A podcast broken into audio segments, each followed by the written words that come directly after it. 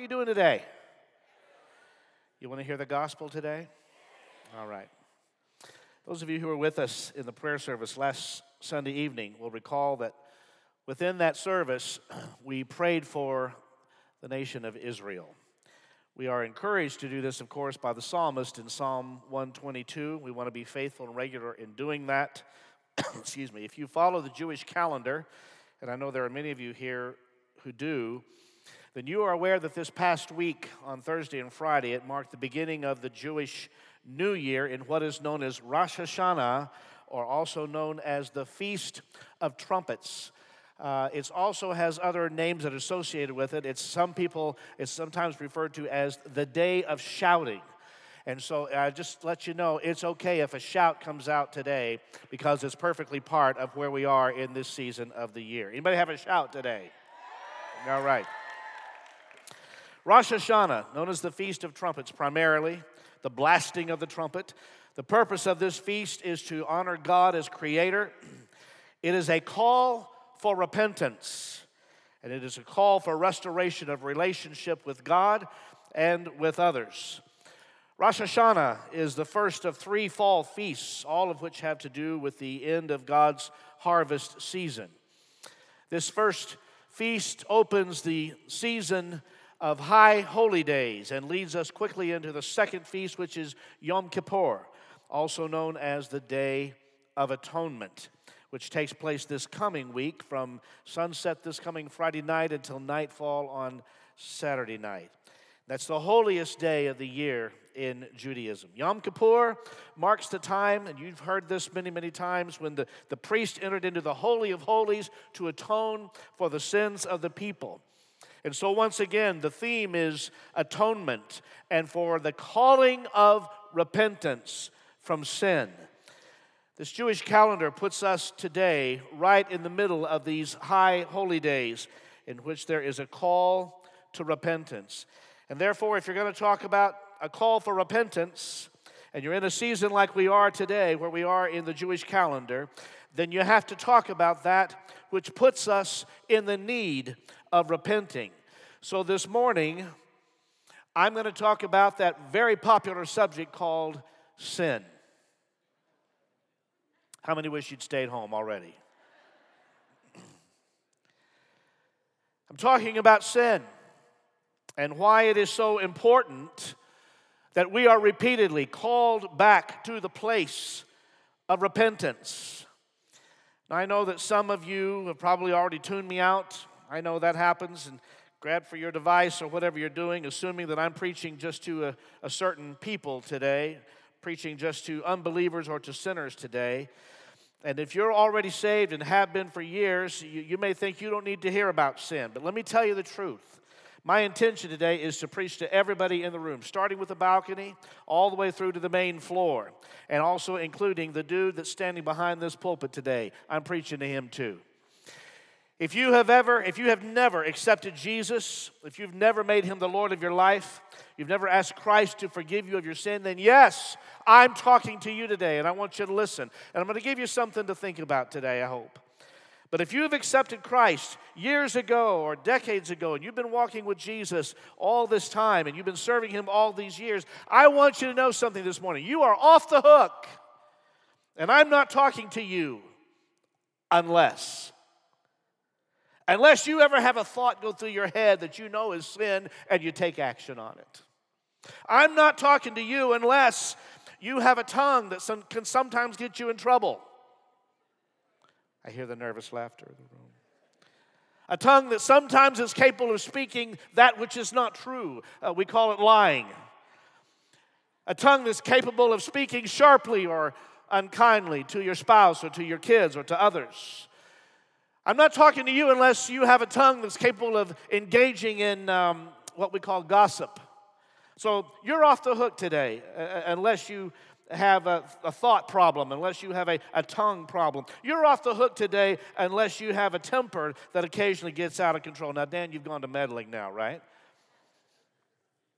You're off the hook today unless you've ever had an integrity issue with business matters or money matters or your business dealings or, or maybe even the IRS. You're off the hook today if you, uh, unless you have ever had an issue with what your eyes see, what your ears hear, where your feet go, what your hands do, and how your heart responds. So, in other words, I'm trying to figure out who I'm not talking to today. Let me just ask Is there anybody I am talking to today? Raise your hand. Go ahead and tell me right now. All right. Hopefully, I, I didn't leave anybody out. So the question might be Dan, we have to repent again? And the answer to that is it's a resounding yes. Well, well, wasn't it good enough when that first time I asked Jesus to come into my heart and to forgive me of my sins? Wasn't that, wasn't that good enough? Well, that got you saved, that got you into the kingdom of God.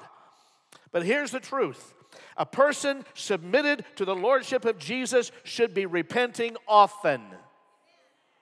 Come on, don't go to sleep on me yet. That's why these annual Jewish feasts were focused on a regularly scheduled season, lest we forget, lest we get so lax in our understanding that He is a holy God, as the choir sang so wonderfully about today. That what separates us from a holy God is our sin. And so, lest we get lax about understanding that we must keep the way clear, nothing between my soul and the Savior. Keep the way clear. That's why these feasts were put into position, asking God to forgive them.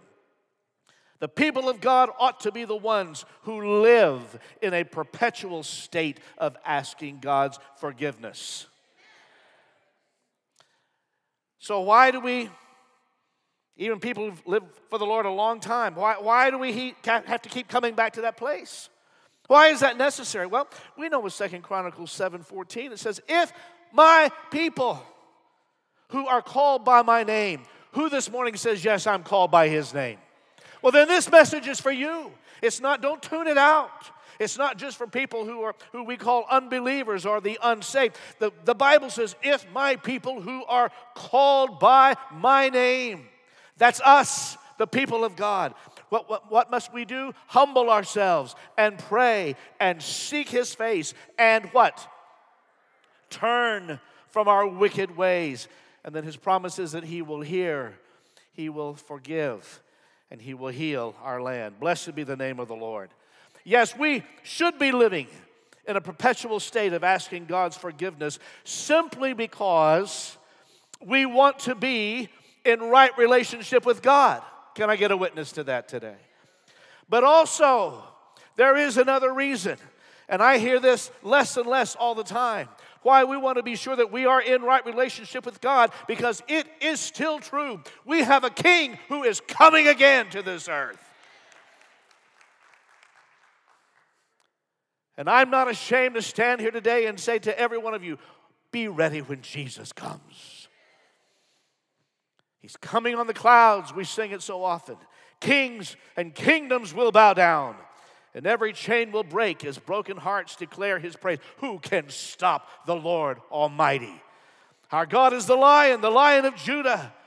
He's roaring with power and fighting our battles, bless God. And every knee will bow before him. Our God is the Lamb, the Lamb that was slain for the sins of the world. His blood breaks the chains, and every knee will bow before the Lion and the Lamb.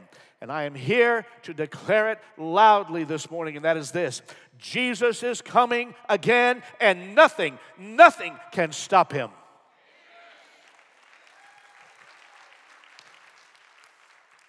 So, church, take your Bibles or your devices and turn to Romans chapter 7. Romans chapter 7. I will jump around within that chapter and maybe a little around it, but uh, you want to stay there. Romans chapter 7. I want to remind you of something this morning, and that is this sin never, ever delivers what it promises. There is always a net loss when the night is over. There is always a net loss when the season is over. There is always a loss when you live not for God, but when you live for yourselves and live in sin. It was almost 300 years ago, one of the Puritan writers named Thomas Brooks, he wrote these words Satan promises the best, but pays with the worst. He promises honor, but he pays with disgrace. He promises pleasure, but he pays with pain. He promises profit, but pays with loss. He promises life, but he pays with death. And so, what Paul the Apostle does in the first seven chapters of Romans is this he shows us the depth of destruction that comes to a life that is not lived for God. He shows us the net loss of this issue called sin. And he shows us in these first seven chapters of Roman, Romans, he shows us in picture form that when sin is, when sin is finished with you, when whatever it is that has you in its grip is finished with you, there will always, always, always be a net loss. That's why the only life that it pays to live is a life lived for Jesus. And we can, and we can see clearly that from Romans chapter 8 and forward. But Paul has to set the table for us here in these first seven chapters. And one of the first things Paul does is to dispel the, listen to me, listen, listen. He dispels the myth that is so invades our society today. It invades our thinking today. And the further we go down this, uh, this journey of time, it becomes more and more acceptable, even within the church, to think this. And Paul takes a direct, fatal shot at this thinking, which says this it talks about the goodness of man. And he does it in Romans chapter 7, verse 18, where he says this Nothing good lives in me, that is, in my nature. I want to do what is right, but I can't. The only time something good is inside of me is when Jesus comes inside and takes over and changes my life. And this is the, the conclusion that each one of us must come to before we can jump into Romans chapter 8, which is the victory chapter. Oh, we love that chapter. But we must wrestle with, we must look at, we must embrace and come to the full conclusion that no good thing lives within us. Sin deceives us by making, uh, making us think that we are good, but leads us along this myth which causes us to believe that that good is because of us or it is, it is us, it is in us, and that is simply not true. Can I just tell you what's true for me today? The only good part of me is Christ in me, the hope of glory. One of the dangers in the Christian life is to take credit for what God does. It is, a, it is a strong temptation because as humans, we have this desperate need for affirmation and for uh, gratification and, and, uh, you know, like me for what I do and what I've done, and look at my accomplishments, and look how I sing, or look how I do have this skill set, and, and we take credit for what, for what God does. And this was the Assyrians' problem. They were a weak nation, a weak nation until God chose to bless them in order to use them as an instrument to punish the Israelites. However, the more that God blessed them, the more confident they became in their own strength. They got to thinking, hey, we're pretty good. Look at this. But it was God's blessing causing that to happen. When their farmers had good crops, they credited their farming skills rather than God. When their army won a victory, their generals took the credit. When the nation experienced prosperity, the Assyrians attributed to their military and their political might. And finally, what happened was this God had to point out the absurdity of their conclusions, as he did in Isaiah chapter 10, verses 5 through 19. We think the good is in us. And that's why, church, it is sometimes easier to handle poverty or weakness than it is to handle wealth and strength.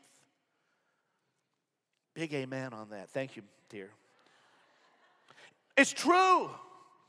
It's sometimes easier to handle poverty. None of us want to. It's easier to handle poverty or weakness than it is to handle wealth or strength. Here's why poverty causes us to recognize our need for God. Guess what? When the bank account gets empty, where do we go? Oh, God, I need you to be Jehovah Jireh. Help us now. And we're not at all ashamed or afraid to admit that we need God. when the bank account is empty. Can I get an amen to that? And prosperity, on the other hand, persuades us that we no longer require Him. And it's true. Scripture holds several examples of those who assumed they were self sufficient only to realize their dire poverty. Samson was one of them. He was the strongest person alive, but he forgot that his strength came from God. Once God removed his strength, Samson was simply reduced to a, a, a pitiful slave. Saul was the first king of Israel, and yet when God removed his spirit from this proud monarch, he became a paranoid, petty man seeking counsel from the occult. Be careful how you handle the success God gives you, believing that it's all you or because of your ingenuity and the good that's within you. As you enjoy His blessings in your family, in your business, in your ministry, keep in mind that you are still an instrument in the hands of an Almighty God. Dear friend, the good in you is not because of you, it's only because of God in you. He is the treasure that lives inside of us. Does anybody agree with me this morning? Now, we all want to enjoy the benefit and blessings of Romans 8. Me too. There is now, therefore, no condemnation to those who are in Christ Jesus. We love that. I do too. But listen to me carefully, church, this morning. To embrace that scripture without embracing chapter 7, particularly the part that says, No good thing lives within me, to embrace chapter 8 without realizing and living through and acknowledging the truth of chapter 7 is to trespass. Jumping into chapter 8 of Romans without acknowledging the truth and the reality of chapter 7, it's trespassing. We must recognize that without Jesus, we don't have it and we are no good. But Jesus comes in and he changes us. And when we buy into the myth that there is good within us, I'm preaching the word to you today. You may not like it, but I'm telling you the truth. When we buy into the myth that there is good within us, it also deceives us into believing that we are victims instead of the villains that we are. It deceives us into believing that we are deprived instead of depraved. It dismisses responsibility when we buy into the myth that there is good within us, and the issue is sin.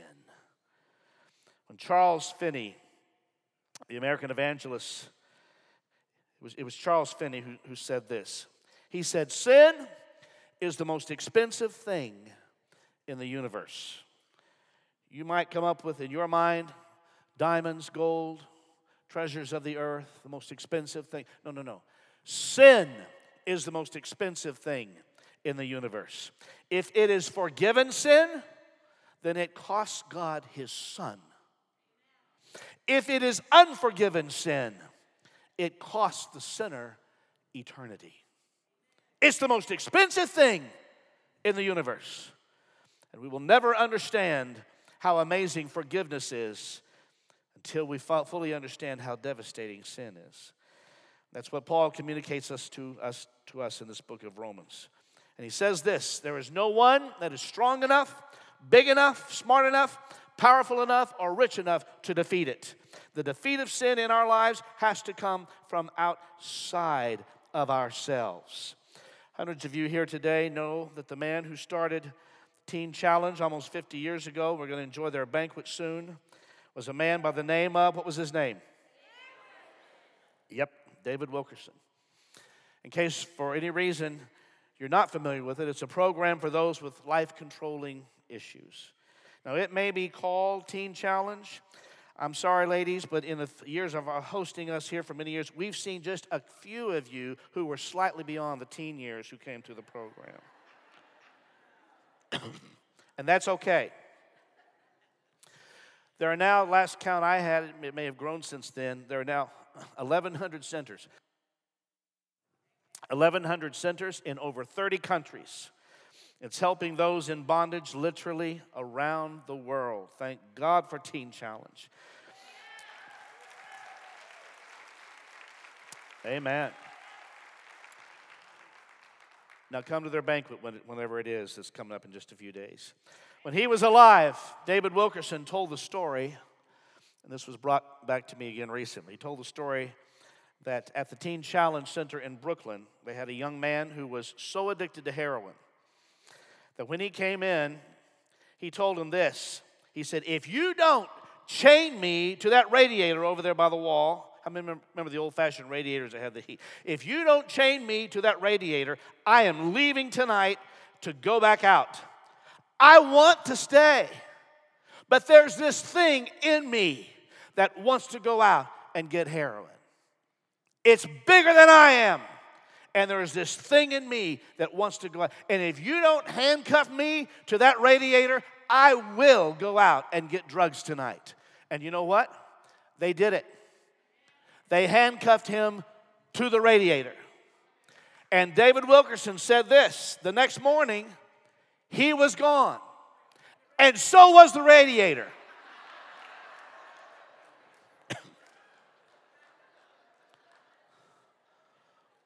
Well, that's a funny visual, but you want to talk about the strength of sin? Imagine walking down the streets of Brooklyn, those who've been there, Flatbush Avenue or, or Smith Avenue, and seeing a man walking around hauling a radiator behind him. That's how strong sin can be. And it is no respecter of persons. Doesn't matter how smart you are, how rich, how intelligent, how powerful. Doesn't matter how many degrees you have. None of that. It doesn't matter. Sin can get us to do things we would never otherwise want to do. And so, what's going to happen here? Paul paints a picture for us what sin is and what it does. And I'm going to give it to you in about six very, very quick points here. Number one, Romans 7 17 tells us this that sin is an unevictable tenant. I'm not real sure that's a word, but it is this morning. Sin is an unevict a tenant that cannot be evicted. Might be a better way of saying it. An unevictable tenant. Romans 7 17 says this. So I am not the one doing wrong. It is sin living or, or dwelling or making its home in me that does it. He's saying that our life is a, a house, and sin comes in and to run the house. Sin comes in and it takes over the house. Who knows what I'm talking about today? Give sin one room, and it will quickly take over the whole house. And just about the time when you think, well, this is private, this is just me, I'm not hurting anybody, what I'm doing isn't affecting anybody else, that's a lie. Just wait because sin starts expanding into places that you didn't want it to go when you thought you could contain it. Sin becomes a tenant that just keeps taking over room after room after room. And it takes over the mind, it takes over the heart, it takes over the eyes, hello, it takes over the ears, it takes over your feet, every part of us. And Paul in Romans 7 17 says, Sin is a tenant that cannot be evicted without help from the outside. Number two, Romans 7 23, Paul says this. He says, But there's another power within me that is at war with my mind. This power makes me a slave to the sin that is still within me. Second point is this sin is a prison warden. It's a prison warden. It puts you in jail, it locks you up, and it throws away the key. Not only do you have this uninvited guest living in your home, but this guest becomes a prison warden who locks you up. And you and I then become a prisoner when we give in to it. Number three, Romans 7 14. Paul says this. So uh, the trouble is not with the law that's been given, for it is spiritual and good. No, he says the trouble is with me, for I am all too human, a slave to sin. The problem, church, is not the righteous standard that God has placed upon us. The problem is the sin and rebellion within me for which I need to repent that keeps cropping up, which is why I need to constantly be in a state of repentance.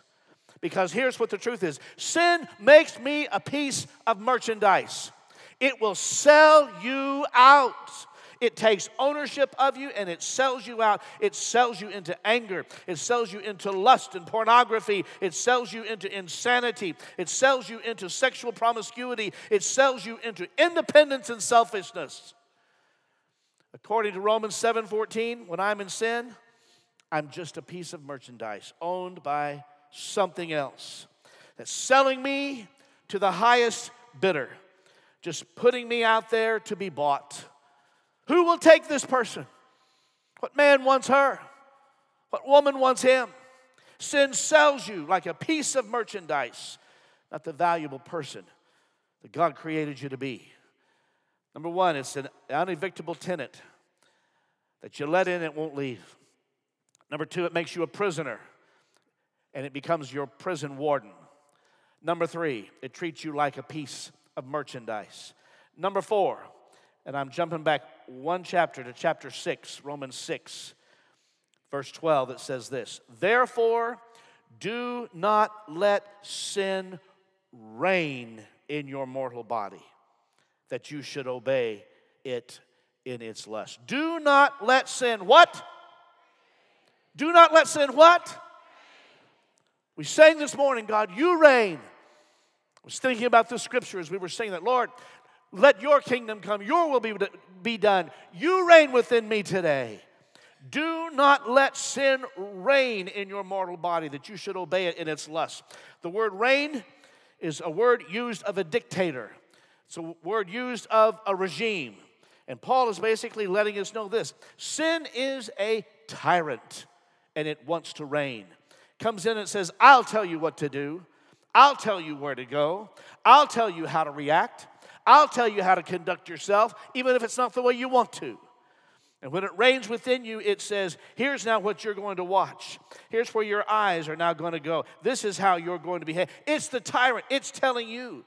And just when you think you've, you've overcome, or just when you think you've gotten the victory, suddenly something gets triggered that you weren't expecting. Something came along at just the right time, and sin, like a dictator, drags you right back into its grip. Am I telling the truth today? Paul goes on to say then in Romans 3, verse 9, well, then, should we conclude that we Jews are better than others? Should we in Bethesda conclude that we've got it all together, we're better than everybody else? Is that what we should conclude? No, not at all. For we have already shown, Paul says, that all people, say all, all people, whether Jews or Gentiles, are under the power of sin. He is saying that every person, religious, no matter what denomination you belong to or grew up in all of your life, or non religious, is under the power of sin, including himself. And here's what he's saying it is a crushing weight. He's telling them, even as he's telling you and me this morning, sin is a crushing weight that no one person in this place, including me, avoids being under this dominating, crushing weight. So sin is a tenant that won't leave. And not only that, it's this tyrant or it's a dictator. It's a prison warden that locks the door on you, takes you like a piece of merchandise and sells you. And it's a crushing weight. Number six, uh, this may be the last one. I'll see if I've got some more in a minute for you. He says this in Romans chapter 5, verse 20, and you know this verse. You know, we always like the last part of this verse. Go ahead and put it up. Where sin abounded, grace abounded much more. Now, which part of that verse do we hang on to? The last part. I've done my share of shouting and rejoicing and praising God over the last part of that. But I, I, I looked at that from a different angle this week. I had to look at it where sin abounded. That's the, the, the key word here. What does that say about sin? It abounds. It's a word that was used for, for, for a disease, like a, a plague that was spreading.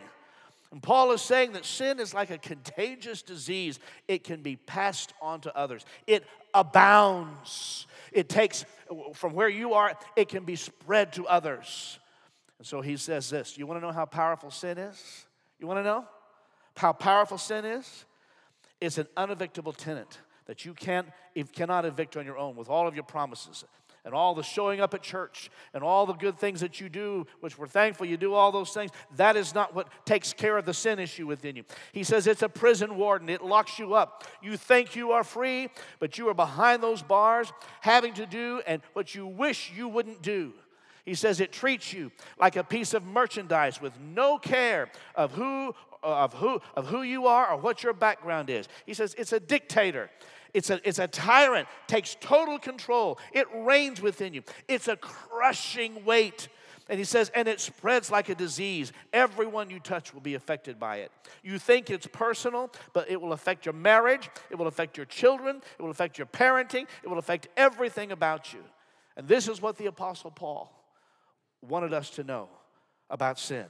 Sin is not some sweet sentimental word, it's a radical, violent explosion within the soul of every human being. And no one seems to be preaching about it anymore. At least I don't hear much of it. But with the soon return of Christ, and I do believe Christ is coming again, and this Jewish holiday season of repentance, I couldn't help but tackle the subject this morning. Go ahead, call me whatever you want to call me old school. Call me foolish. Call me anything you want. But it's my passion for your ever living soul that drives me to tell you the truth this morning that sin will destroy you, it will crush you, it will defeat you, and there is one way out, and that's the person of Jesus Christ at the cross of Calvary. I do not apologize.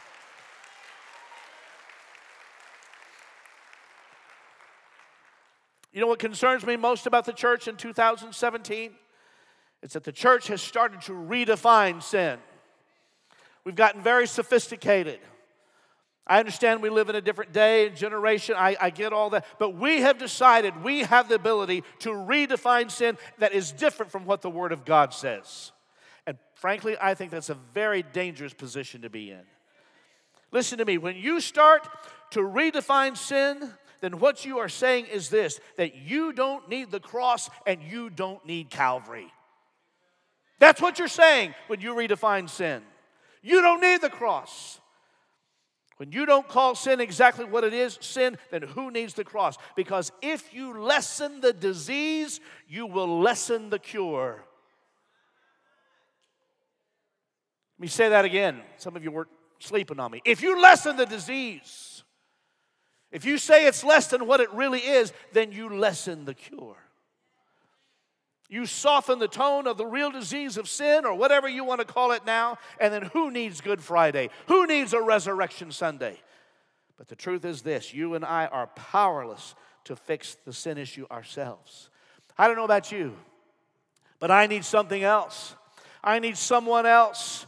I need the power of the cross. I need the power of the blood of the Lamb. I need Jesus. And thank God Jesus did come. Thank God Jesus did die. And thank God Jesus did break the power of sin. Blessed be his name forever. For when Jesus comes, he breaks the power and he unseats the tyrant. He unseats the dictator. When Jesus comes, he bankrupts the merchant that has tried to sell you as a piece of merchandise. When Jesus comes, he blows open every locked door that has held me in bondage. When Jesus comes, he gives me a clean bill of health for the disease that has touched my soul called sin. When Jesus comes, he unties this crushing weight that is hanging on me and he begins to say, Freedom, freedom, freedom freedom in Jesus' mighty name. Come on, give him praise in this house today. Anyone who's thankful for the blood of the Lamb.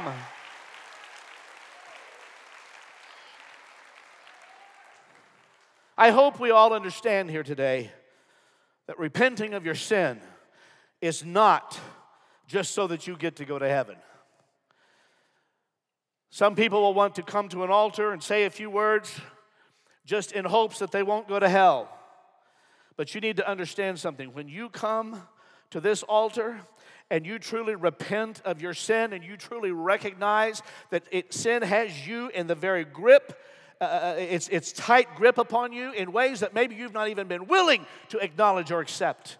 Something huge when you come and repent before God in this particular season right now. When you come and repent before God of your sin, something huge and cataclysmic happens the moment you ask Christ to come into your life. It's not just a few little pretty words and a God bless you and you're on your way to do what you always did. No, you come and uh, what's happening is to become a Christian, it's an overthrow. It's like a military coup. When Jesus comes in, he walks in and he starts throwing people out. He starts throwing stuff out saying, You don't belong here, and you don't belong here, and you don't belong here because this person now belongs to Jesus and belongs to me. It's an overthrow. It's dramatic. It's huge. It's cataclysmic. Jesus says, Smash those doors open. This is my property. This person now belongs to Jesus, belongs to me. This is my daughter. This is my son. And he comes in with force and he comes in with authority. That's what it means to be saved, church. Do not leave this place today without saying, I need this tenant evicted today. I need the tyrant disposed of today. I need the disease of sin to be gone, and a clean bill of health can come to me today. And I can tell you that it only comes through one person, and his name is Jesus. That's why it's so important for you and I to understand what Paul was saying to us. We must embrace the first seven chapters of Romans. It's important that we understand it. We must embrace the gravity of our sin. We must understand that sin, no matter how large or small you want to view it or you decide to measure it, it still separates us from a holy God. And we must not allow that to happen, particularly in this season of Rosh Hashanah. It's a season of repentance, it's a season of calling upon the name of God to restore us back unto Him. Who wants it today? As he approaches the end of the chapter, he says, What I said it a while ago no good thing is inside of me. So that He can show you that the only way out of this, the only way out of that which has you in its captive, in, in its grip, it's not by you, it's not by your government, it's not by your money, it's not by your job, it's not by a diploma, great, but it's only by the Lamb of God who died for us. Oh, blessed be the Lord. Is anybody thankful for salvation today? I don't know about you. I'm just glad I'm saved. I know what I've deserved. I know. I know exactly what I, but God in His great mercy reached down and said, No, I want Him to be mine. And I don't understand that. It makes no sense to me. But that's what the mercy of God does. Who's thankful for the mercy of Jesus today? If we could really roll back the curtain of your life, you may look all put together and spiffy here when you walk into Bethesda on Sunday morning, but if we could really roll back the curtain of our life or the curtain of our heart and see what's there, and how far sometimes we slip and fall as we allow the spirit of the age to come upon us and get influenced by that which is around us. Oh God, keep us from the spirit of the age. Keep us uh, with our face set like a flint upon you and your standard of righteousness and what you have called us to be. As I close, I'm going to read to you the ending of Romans chapter 7. And I just want you to listen very carefully. Please don't move around these last few minutes. Please, no one. I want, I want to read from this paraphrase that puts this passage in a unique light. Pastor Brent, would you come, please? Listen carefully. I read this paraphrase because of the, the, the powerful way that it communicates. It's Romans chapter 7. The power of sin within me keeps sabotaging my best intentions. I obviously need help. I realize that I don't have what it takes. I can will it, I just can't do it. I decide to do good, but I, I don't really do it. I decide not to do bad, but then I do it anyway. My decisions, such as they are, don't result in actions. Something has gone wrong deep within me and gets the better of me every time. Am I telling anybody's story today? This is what Paul tells us. He says it happens so regularly that it's predictable now. The moment I decide to do good, sin is there to trip me up. I truly delight in God's commands, but it's pretty obvious that not all of me joins in that delight. Parts of me covertly rebel, and just when I least expect it, those are the parts that take charge. I've tried everything, and nothing helps. I'm at the end of my rope. Is there no one who can do anything for me? Is there no one? Is there not a program? Is there not a, a self help book? Isn't there something at Barnes and Noble? Isn't there a website? Surely there's got to be some TED talk that can get me through this because the desperation of my soul. Is there no one who can do anything for me? Verse 25, he says this The answer, thank God, is that Jesus Christ can and he does. He acted to set things right in this life of contradiction where I want to serve God with all my heart and mind, but I am pulled by the influence of sin to do something totally different than what I actually want to do. Listen to me, church, in these final closing moments of this message. There is an answer. It's not the church, it's not a denomination, it's not a label. There is one answer it is Jesus and only Jesus. He is the answer. And Paul says, Let me show you in the most descriptive way that I can that which I've taken you through this morning. The power of sin by those selected verses from the first seven chapters. But here's what you need to understand this morning. Regardless of your condition, regardless of the desperation of your condition, God loves you and He wants you. Those are not empty words, it's not a platitude. God loves you and He wants you. And it doesn't matter what you've done. I said it doesn't matter what you've done, and it doesn't matter who you are. He will hear the prayer today of someone who will call upon His name. He wants you more than you can possibly ever imagine. You may have wrists that are all sliced up from the pain of your life, dealing with so much pain. He still loves you. There may be a scar across your stomach because someone convinced you to have an abortion. He still wants you. No matter how sin has ravaged your life, God cares, He loves you, and He wants you. And He'll answer your prayer today as you repent of your sin and ask God for His forgiveness. Now, let me read these final words from Romans chapter 8. This is what we all want to get to. Remembering, Paul has finished chapter 7 by saying, I've tried everything and nothing helps. I'm at the end of my rope. Is there no one who can do anything for me? But then he gives us this in Romans chapter 8.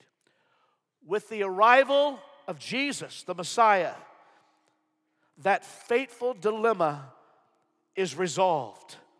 Those who enter into Christ's being here for us no longer have to live under a continuous, low lying black cloud. A new power is in operation. The Spirit of life in Christ, like a strong wind, has magnificently cleared the air, freeing you from a fated lifetime of brutal tyranny at the hands of sin and death. God, oh, and I love this part right here. God went for the jugular when He sent His own Son. He didn't deal with the problem as something remote and unimportant. In His Son Jesus, He personally took on the human condition, entered the disordered mess of struggling humanity in order to set it right once and for all. Can someone say hallelujah today? Bow your heads in prayer with me, please.